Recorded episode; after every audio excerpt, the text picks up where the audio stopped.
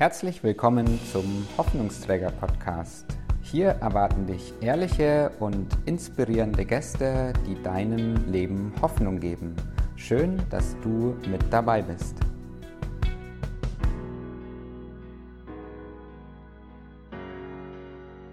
Ich freue mich so sehr, dass du heute in diesen Podcast reinhörst. Und ich möchte dich zu Beginn mit einem Satz ermutigen. Es gibt Hoffnung für dein Leben. Vielleicht kannst du einfach mal dort, wo du gerade bist, dir selbst einfach mal zusprechen, es gibt Hoffnung für mein Leben. Mir hat letztens jemand erzählt, hey Chris, immer wenn ich morgens aufwache und im Bett liege und es geht mir nicht so gut, dann sage ich mir immer wieder diesen Satz, es gibt Hoffnung für mich. Es gibt Hoffnung für mein Leben. Und dieser Satz, das ist eine Kraft, der mir hilft, in den Tag reinzugehen. Der Podcast Hoffnungsträger, in den du eingeschaltet hast und vielleicht hörst du ihn zum ersten Mal oder vielleicht hast du ihn schon öfters gehört. Dieser Podcast hat zum Ziel, dich zu ermutigen, dass es Hoffnung für dich gibt. Ich glaube, jeder von uns steckt immer wieder in Lebenssituationen, in ganz unterschiedlichen, wo er sagt, hey, da brauche ich Hoffnung. Und ich möchte mit diesem Podcast ähm, habe ich zum Ziel, dass ganz viele Menschen da draußen neue Hoffnung in ihrem Leben bekommen, denn es gibt Hoffnung im Leben für dich. Und heute habe ich in meinem Podcast eine Hoffnungsträgerin, die zum Bereich Essstörung etwas zu sagen hat. Sie hat eine Geschichte von 18 Jahren mit Essstörungen hinter sich. Essstörung ist ja etwas, was so unterschiedliche Gesichter hat. Das kann die Bulimie sein, das kann die Magersucht sein, das kann die Fresssucht sein oder alles irgendwie zusammen in unterschiedlichen Wechsel. Auf jeden Fall ist es eine Krankheit, die Betroffene und Angehörige wirklich an den Rand treibt und wo die Hoffnung manchmal wirklich verloren geht. Ich begrüße in diesem Podcast meine Schwester. Meine Schwester heißt Daniela und Daniela hat 18 Jahre lang unter einer Essstörung gelitten. Und ich kann dir ganz ehrlich sagen, ich als Angehöriger, als Bruder, es gab wirklich Zeiten in diesen Jahren, wo ich die Hoffnung verloren habe, dass meine Schwester dort je wieder rauskommt, dass sie wieder gesund wird, weil die Essstörung sie so im Griff hatte in ihrem Leben. Und Daniela, sie ist heute gesund, sie lebt ein glückliches Leben als Physiotherapeutin und als Kinderbuchautorin und sie hat zu ihrer Geschichte, zur Geschichte der Essstörung hat sie ein Buch geschrieben. Dieses Buch heißt Entscheidung zum Leben, die Geschichte einer Essstörung. Und aus diesem Buch habe ich sie einfach gebeten, dass sie in diesem Podcast einfach mal was weitergibt. Und so werden wir jetzt zwei Podcast-Folgen haben, die heutige und dann in zwei Wochen wieder, wo Daniela aus ihrem Buch Die Geschichte einer Essstörung dir was vorlesen wird. Ich wünsche dir mit dieser Folge ganz viel Gewinn und ganz viel Hoffnung für dein Leben.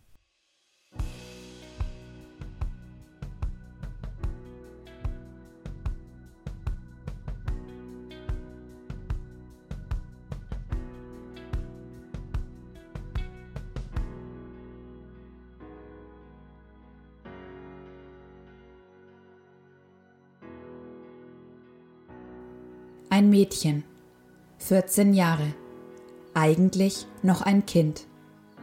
Sie steht vor der Toilette und bemüht sich mit dem Finger im Hals, das gerade gegessene wieder zu erbrechen. Warum? Weil sie sich zu dick findet. Der BMI ist im normalgewichtigen Bereich. So hat es angefangen mit unserer Freundschaft. Ich kann nicht mehr sagen, was der eigentliche Auslöser war, beziehungsweise wer oder was mich auf die Idee gebracht hat, einer Stimme wie dieser zu folgen. Wahrscheinlich spielten mehrere Faktoren eine Rolle wie Medien, die ersten Anfänge der Pubertät und negative Erfahrungen innerhalb der Familie. All das zusammen brachte mein Selbst gewaltig ins Wanken, und genau an diesem Punkt fand ich Halt in der Essstörung, die mir jeden Tag mit mehr Rat und Tat zur Seite stand. Plötzlich hatte ich ein Ziel, das ich verfolgen konnte, und das Beste daran war die Kontrolle. Ich hatte es in der Hand. Mein Körper gehorchte mir. Alles super, alles perfekt. Was will ich mehr? Für immer schlank, ich kann essen, was ich will, und alle lieben mich. Ohne es zu merken, fokussierten sich meine Gedanken immer mehr auf das Thema Essen, Gewichtsreduktion und abführende Maßnahmen. Die Essstörung zog bei mir ein und drängte alles beiseite, was ihrem Ziel im Weg stand. Heimlichkeit. Dieses Wort wurde mein zweiter Vorname. Denn Essen zu erbrechen gehört nicht zu den Verhaltensweisen, die in der Gesellschaft als normal gelten. Gott sei Dank.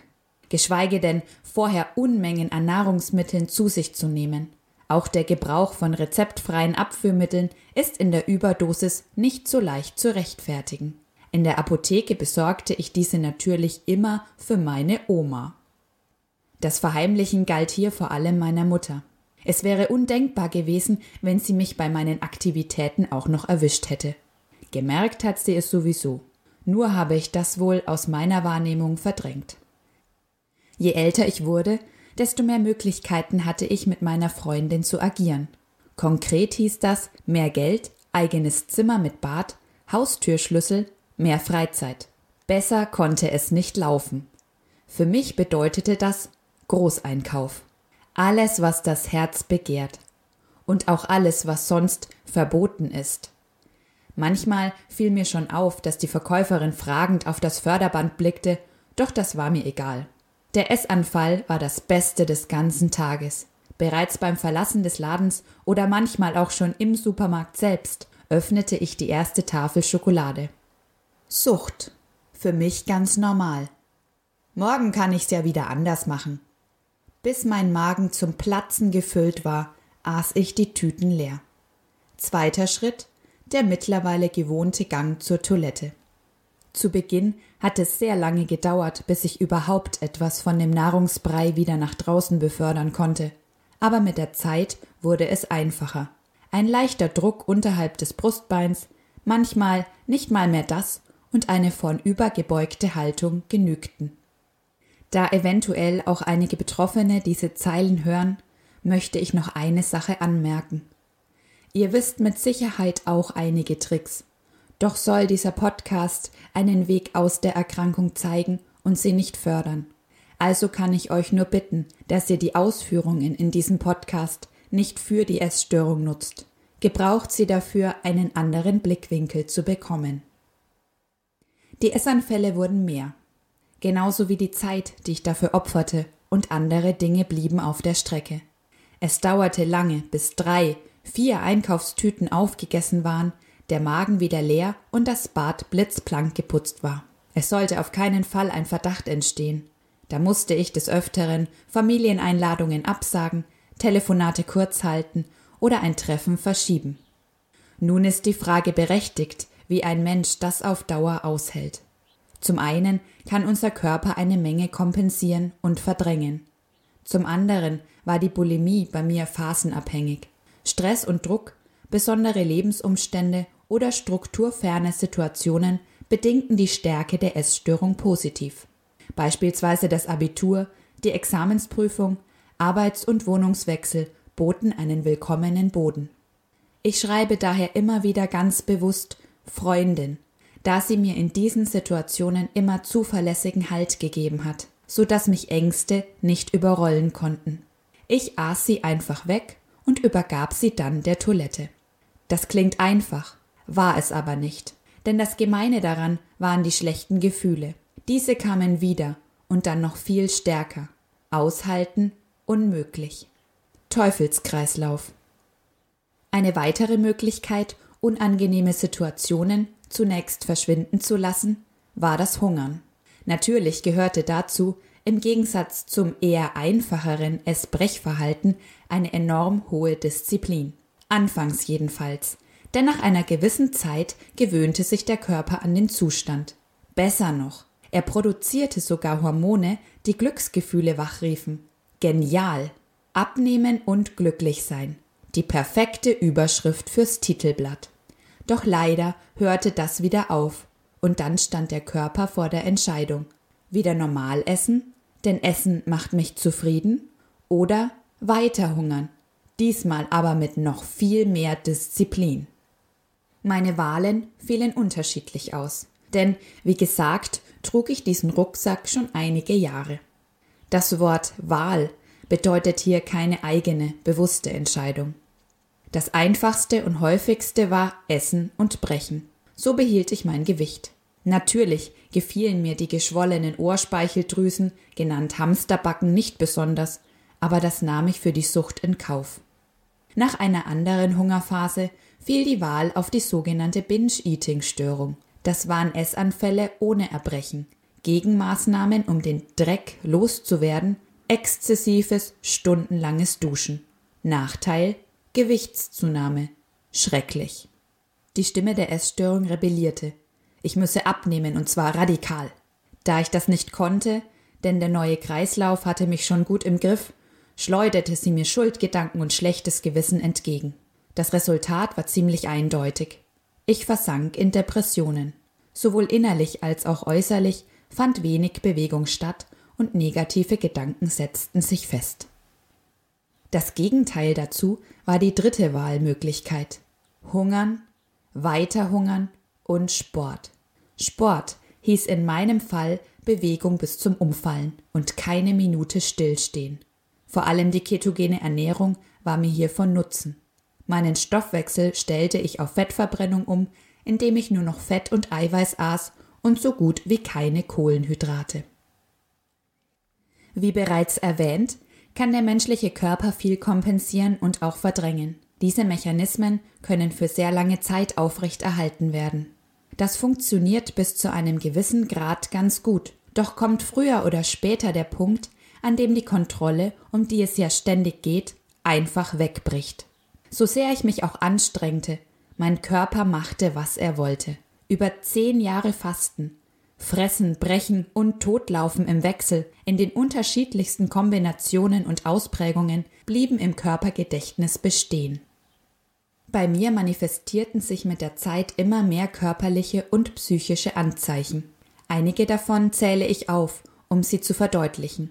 Des Weiteren zeige ich sowohl die Stimme der Essstörung zu den jeweiligen Symptomen als auch die Gefahren, die dadurch entstehen können. Zu der ausbleibenden Menstruation sagt die Essstörung gar nicht mal so schlecht. Nicht jeden Monat dieses eklige Zeug. Außerdem willst du doch sowieso keine Frau sein. Doch was ist mit einem Kinderwunsch? Je mehr ich abnahm, desto weniger Fettgewebe hatte ich. Meine Freundin fand das natürlich super. Doch der Körper braucht Energie und ohne Fettgewebe holt er sich diese aus anderen Organen und Körpergeweben. Dauert dieser Zustand länger an, ist das lebensgefährlich. Meine Großhirnrinde ging zurück. Das wurde bei einer CT-Untersuchung festgestellt. Die Essstörung versuchte das zu verdrängen und gab dazu keinerlei Kommentar. Die Gefahr dabei sind Konzentrationsstörungen und in der weiteren Folge sogar Demenz. Obwohl ich trainierte wie eine Irre, baute sich meine Muskulatur ab. Die Magersucht sagte, Macht nichts, da wirst du noch leichter. Aber eigentlich sank meine körperliche Leistungsfähigkeit immer weiter. Durch das ständige Erbrechen bekam ich Magenschmerzen. Meine Freundin beschwichtigte mich damit, dass das morgen wieder weg sei. Doch ich steuerte mit jedem Essbrechanfall immer mehr auf einen Magendurchbruch zu. Meine Haare fielen aus. Manches hat eben seinen Preis, sagte die Essstörung. Doch eigentlich ist das ein Anzeichen eines starken Nährstoff- und Elektrolytmangels, in dessen Folge es zu Organschäden kommen kann. Kreislaufprobleme, Insulinschwankungen und schmerzempfindliche Zähne wurden konsequent ignoriert. Dass daraus Herzrhythmusstörungen, Diabetes mellitus und irreversible Zahnschäden entstehen können, war völlig egal. Die deutlichen Anzeichen eines Burnouts durch Schlafstörungen und Antriebslosigkeit waren nicht der Rede wert, und der permanente Bewegungsdrang wurde noch hoch gelobt. Dass diese ganzen Symptome allesamt Warnsignale meines Körpers waren und das nicht zu leise, wollte ich nicht wahrhaben. Im Laufe der Jahre wurden sie immer deutlicher und schwieriger zu unterdrücken, doch für meine beste Freundin zahlte ich jeden Preis. Mein soziales Umfeld litt genauso unter der Erkrankung wie ich selbst. Das konnte ich damals nicht so sehen. Mit meiner eigenen Welt Tag aus und Tag ein beschäftigt, dachte ich oft nicht an die anderen. Einladungen zu Familienfesten oder Treffen mit Freunden bedeuteten für mich Höchstanstrengung. Die Nahrungsmittelverbote sowie die strengen Portionsvorgaben konnte ich für mich alleine gut einhalten, aber in der Öffentlichkeit die ständigen Blicke und Kommentare zu ertragen, das ging gar nicht. Es entstand Druck, und die Folge war, normal essen, heimlich noch mehr essen und kotzen. Bekannter Mechanismus, der funktionierte. Diesen hatte ich so gut perfektioniert, dass er meinem Umfeld, glaube ich zumindest, gar nicht auffiel. Für alle anderen Fälle hatte ich gute Ausreden. Kategorie 1 Du bist zu dünn. Wird schon wieder anders. Ich habe viel Arbeit im Moment. Kategorie 2 Du kannst aber viel essen. Ich habe einen guten Stoffwechsel. Kategorie 3 Warum isst du nur Salat? Ich achte auf meine Gesundheit. Kategorie 3 konnte ich beliebig auf meine verschiedenen Ernährungsphasen umwandeln. Meist war es mir sogar eine Freude, anderen gesunde Wege beizubringen und war stolz, als positives Beispiel voranzugehen. Denn ich stand zu 100 Prozent hinter dem, was ich tat. Nichtsdestotrotz basierte alles auf einer großen Lüge, die immer darauf bedacht war, die Essstörung zu schützen. Sie war mein Motor. Meine Kreativität wurde dazu angetrieben, Heimlichkeit und letzten Endes Selbstverleugnung dauerhaft zu praktizieren. Freundschaften zu knüpfen und neue Leute kennenzulernen, fiel mir nie wirklich schwer. Auch gab es in meinem Leben Partnerschaften. Nach außen hin wäre niemand auf die Idee gekommen, dass ich an einer ernstzunehmenden Essstörung leide. Klar, meine engsten Familienmitglieder wussten davon, aber was sollten sie schon machen? Meine Mama. Eigentlich hätte diese Frau ein eigenes Buch verdient. In diesem Kontext möchte ich darüber berichten, was sie innerhalb der Erkrankung mit mir erlebt hat. Zunächst ist deutlich zu machen, dass ich mir während der Essstörung nicht im geringsten darüber klar war, welche Auswirkungen mein Verhalten auf sie hatte. Meine Mutter war und ist meine engste Bezugsperson und somit auch komplett mit involviert gewesen. Ihre dauerhafte Sorge habe ich nicht bemerkt. Wie auch, in meinen Augen war ich ja nicht krank. Die Ratschläge, Bemerkungen, Sanktionen gingen, wie es so schön heißt, zum einen Ohr rein und zum anderen wieder raus. Irgendwann wurde auch sie co-abhängig, denn sein eigenes Kind von außen leiden zu sehen, ist wohl für jede Mutter das Schlimmste auf der Welt. Dazu noch machtlos dabei zuzusehen, wie es sich bewusst herunterhungert und Essen erbricht, das ist eine massive seelische und körperliche Belastung. So pendelte ich zwischen Schuldgefühlen meiner Mutter gegenüber und den Anforderungen der Essstörung hin und her, dass es mich gefühlt innerlich fast zerriss. Sieger war nach wie vor immer die letztere. Meine Mutter stellte sich unzählige Male die gleiche Frage. Wie kann ich es schaffen, meine Tochter davon endlich zu befreien?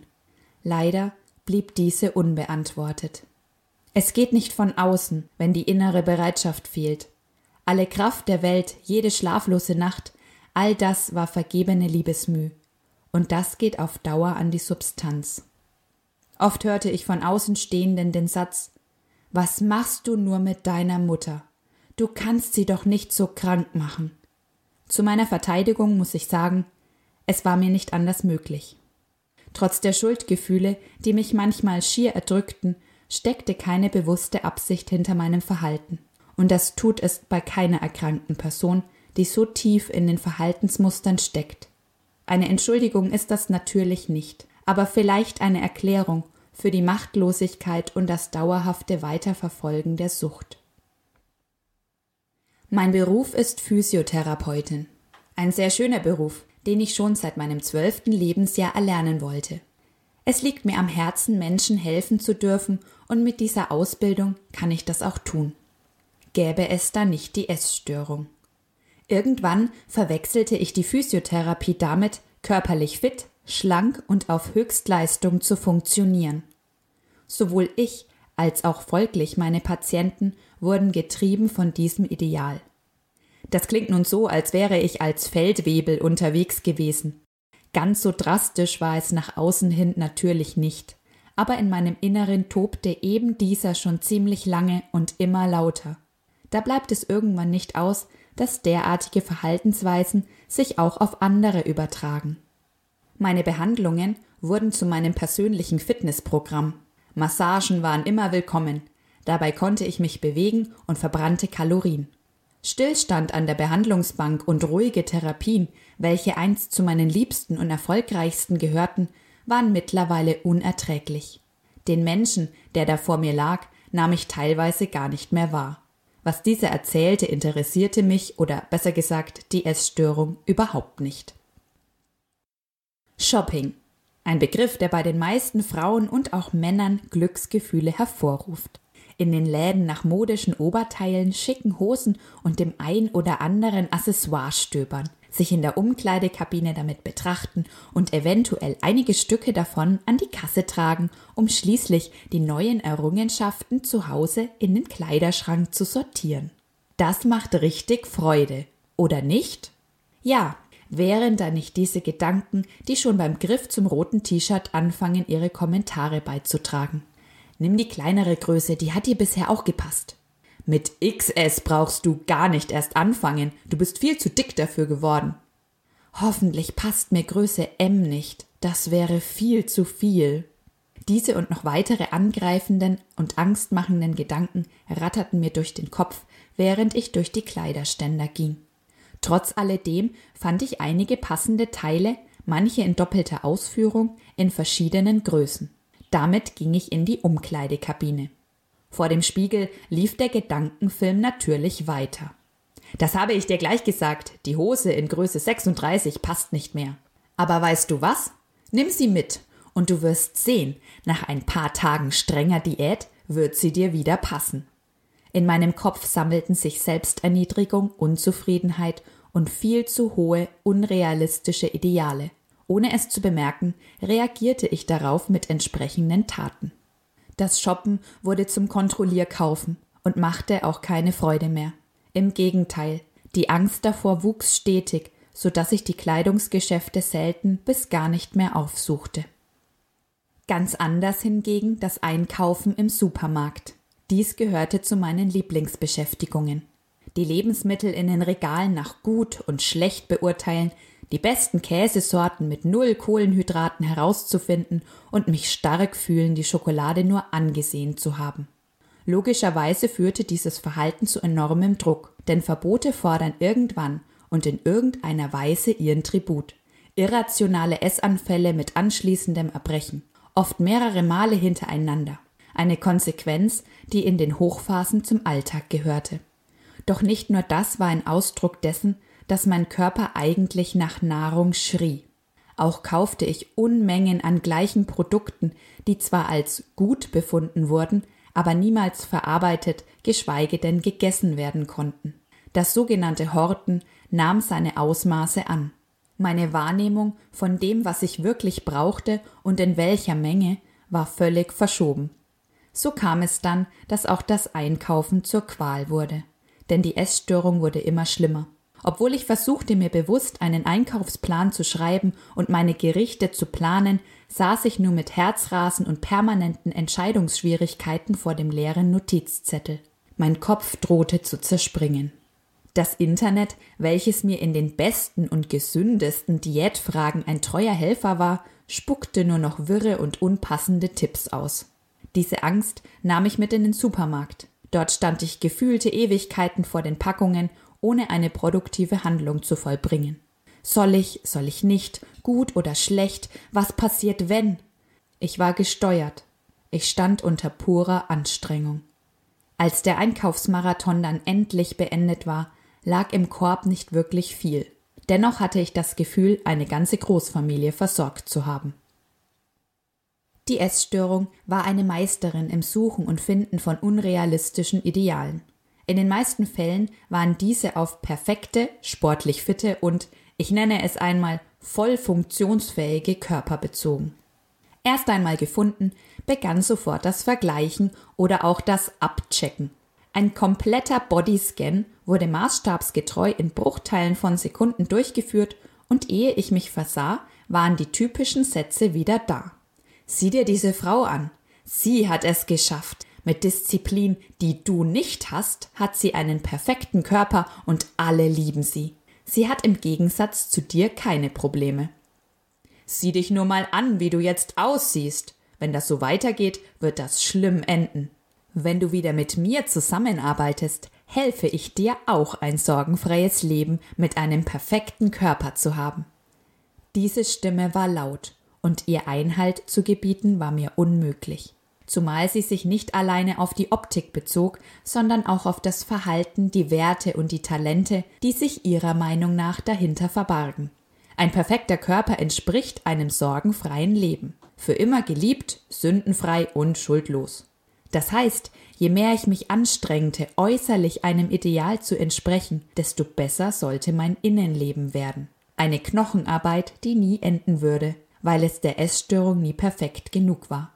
Dass ich mich dabei von dem versprochenen inneren Ziel immer weiter entfernte, wurde gekonnt verdrängt. Eigentlich stand ich unter Daueranspannung. Der innere Antreiber ließ mich nicht in Ruhe. Den Satzbau Du musst, sonst konnte sie mit vielem füllen. Du musst abnehmen, sonst wirst du noch fetter und ekliger. Du musst besser werden, sonst bist du ein Loser. Du musst einen perfekten Körper haben, sonst wirst du keine Freunde haben. Du musst immer fitter werden, sonst kannst du nie mit den anderen mithalten. Du musst dich gesünder ernähren, sonst wirst du deine Arbeit verlieren. Du musst auf mich hören, sonst kannst du nicht leben. Das war meine Normalität. Und die Reaktion darauf mein Alltag. Erfüllte ich die irrationalen Anforderungen, schenkte sie mir kurzweilige Glücksgefühle und Anerkennung. Nur gab es kein Ziel, somit lief ich weiter im immer schneller werdenden Hamsterrad. War ich unkooperativ, und das kam des Öfteren vor, waren Beschimpfungen die Folge. Mein Schuldkonto stieg permanent an. Einen Großteil trugen die Essanfälle dazu bei. Scham ohne Ende und zusätzlich ein schlechtes Gewissen darüber, dass ich durch meine Heimlichkeiten mein ganzes Umfeld und letztlich mich selbst belog. Ich wusste beim besten Willen nicht, wie ich aus dieser Maschinerie entkommen sollte. Bis auf meine einzige Freundin, die mir mit Rat und Tat zur Seite stand, konnte ich mich an niemanden ehrlich wenden. Brauchte ich auch nicht, denn trotz strengem Regime half mir die Essstörung immer weiter. Also wählte ich stets aufs Neue den permanenten Angstzustand als Treibstoff für mein Leben. Es kam, wie es kommen musste. Mein Körper forderte seinen Tribut. Der erste Crash, wie ich es nenne, passierte 2016. Für heute habe ich mich entschieden, hier einen Cut zu machen. Du hast jetzt ganz viel gehört, was überhaupt eine Essstörung ist, wie sie in das Leben eines Menschen reinkommen kann. Du hast viel darüber gehört, welche Gesichter die Essstörung hat, und welche Stimmen die Essstörung in ein Leben hineinwirft und welche Auswirkungen das auf den Alltag und auf das soziale Umfeld haben kann. Ich fand, da steckten schon so mega viele wertvolle Inhalte drin. Und auch wenn es jetzt noch nicht so dieses große Hoffnungsding ist, wie es rausgeht, hilft es doch einfach mal, dieses Thema Essstörung auf einer auf einer persönlichen Ebene einfach wahrzunehmen. Und was im Leben meiner Schwester dann kam, als der Körper wirklich sein Tribut gefordert hat und wie meine Schwester nach jahrelangem Leben mit dieser inneren Stimme oder mit dieser Freundin, wie sie sie beschreibt, die Essstörung, wie sie da rausgekommen ist, wie sie diese innere Freundin vor die Tür gesetzt hat, darüber wird sie in der zweiten Podcast-Folge mit euch sprechen. Bis dahin wünsche ich dir eine gute Zeit und möchte dir einfach nochmal Mut machen. Es gibt Hoffnung für dein Leben.